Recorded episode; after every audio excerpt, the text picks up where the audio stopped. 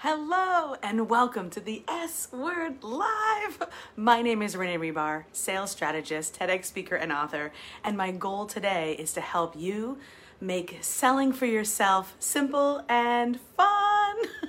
I am so excited to be able to come here every single week and share with you live, in the moment, current insights about what's working and not working when we're selling for ourselves. So if you don't know me yet, if we haven't worked together, maybe you haven't gotten a chance to know any of my services, I just want you to know that I absolutely love answering your questions. So keep them coming about selling your coaching services, selling strategy sessions, selling virtual assistant services or agency services.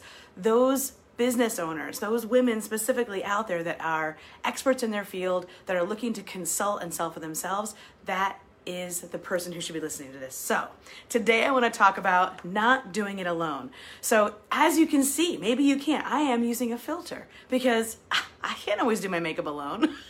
so, it's okay to ask for help. A lot of the women that I work with are what I call GDIs, right? Like we're, you know, goddamn independence, right? Like even even in college. Let me know if you can relate. Have you ever been called a GDI or geez, you're so independent or maybe you just relate to that. I'm an independent.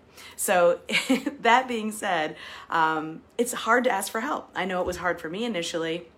And oftentimes I've been told by my clients that they felt like asking for help would be a deficit to their character. Like they would be somehow less than uh, strong or less than accomplished if they were to ask for help. So we all need a little help every now and then, even a nice little filter.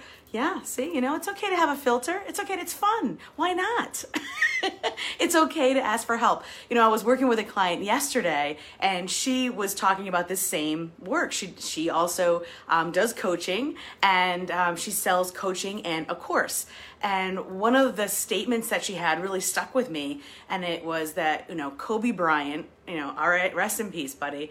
Um, at the peak of his career, he was working with no less than nine separate coaches on his game. So everything from mind, body, spirit, tactical, emotional, in addition to every other coach that was already working with him on the teams that he was a member of. So again, no one does it alone. It's okay to ask for help. So let me know if you've ever felt like I should know this or I should, you know, I shouldn't ask for help. If I ask for help, uh, you know, maybe I'm not as good as I think I am. So if you've ever been called independent, let me know in the comments. Hello, Melanie. Thanks for joining live. Whether you're live or on the replay, say hello, drop an emoji. I always come back in and talk to the people in the comments, and you never know when I'm giving away some special things. So I love to be generous and give things away. So make sure you comment comment on this. When you comment, you always put yourself at the top of the queue to get that next special thing.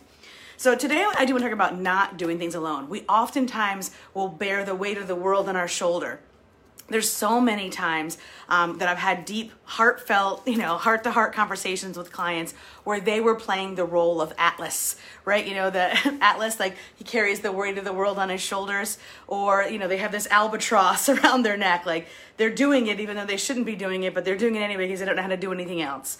So that is very much the bane of so many smart women business owners where they're very good at something and then they get into business, they start consulting, they start selling their, their, their expertise. And then they start doing everything else. So I made a little list here of all the things that I've helped my clients with this week that they were before they hired me, and I'm sure with your clients before they hired you, that they were doing alone. Um, writing emails. I wrote probably 17 emails this week with my private clients. I love writing emails. I love writing. And I know their business so well that I can help them speak in their voice. So I draw out their words and I help them share them. This is a big week for emails. Every every week is, but um, I wrote at least 17 of them. Offer stacks. I wrote at least two offer stacks. So what is an offer stack? It is literally the list of things you get when you're buying a service pro- or product.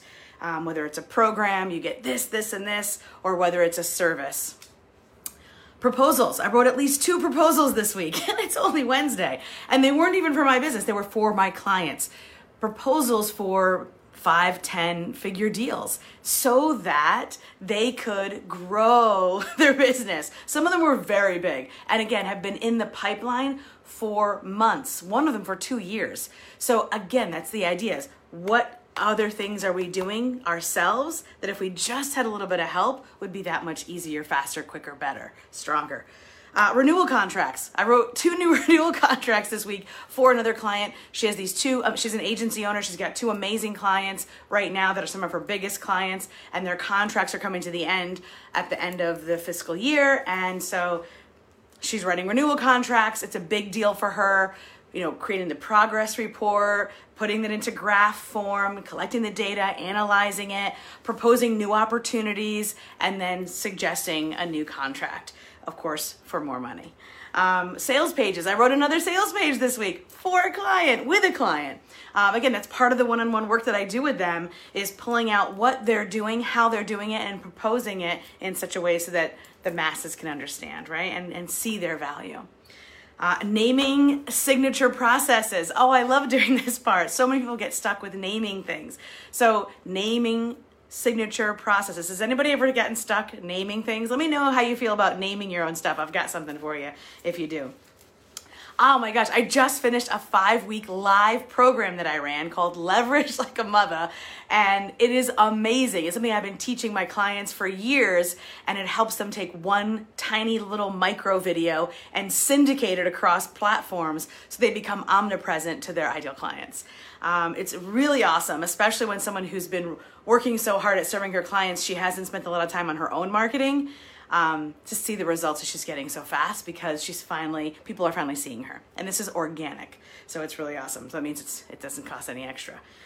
So that, that's just a list that I made off the top of my head right before this, right before I came on today. So if you're writing emails, writing your own offer stacks, writing your own proposals, writing your own renewal contracts and sales pages and your signature processes and your own syndicate, trying to syndicate all your own content and write it all, it's not fair to you it's not fair to you. No one can do it all by themselves. You know, like I said, I used an example of Kobe Bryant earlier. Another friend of mine, um, she was starting to work out and trying to get healthy, and so she got she got this app, and uh, the app I think is run by Chris Hemsworth, and he's like no less than twelve people every day are in charge of his physical and emotional performance right? One person has 12 handlers. So mind, body, spirit, again. So if he's not doing it alone, why should you have to? Are you superhuman? No. I, although you seem it. it's not fair to you to try to do everything on your own. So I want you to kind of like hear this and allow yourself to release the pressure that might have been building up inside of you. Um, so that all to say, um, here are some four key points that I want you to kind of walk away with. Number one, um, I want you to think about what idea have you been th- have you been toiling around with from that thirty thousand foot view. You know, I want to I want to start that program, or I want to start offering this service. Maybe another income stream you've been noodling around, or I want to write that book. Um, then go to the tactical stage. This is step number two. On the ground, what do I have to actually do, and in what timeline, so that I can get that idea off the ground? Step number three, what emotional support do I need so that I can combat that self doubt when it comes at my door? Because you know it always will. I don't care what level people are at. I work with people at every single level of their business, from startup right up to C suite, and every single person doubts their own expertise at some point, their own abilities at some point. So, number three is emotional, and number four is review the data and make strategic decisions. So, idea, tactical, emotional, and review data and strategy. So when you do those things, if you want to self evaluate, there is your recipe. If this has brought up more questions than answers, that's okay. That's what I do. So please reach out. I'm available. I'm so excited to talk to you guys. Um, if you're not on my email list yet, even if you think you've already gotten all the free things you possibly can get from me, click the link that you see with this video because that will make sure that you're on my email list and that you're getting all the invitations to all the now things that are happening currently in this amazing world that we live in. Because I know one thing if my clients work with me, they are able to sell and make money and live a life that is joyful, where joy and profit intersect in any market conditions. Any market conditions. That is the kind of confidence that I want you to have too. So I'll see you soon.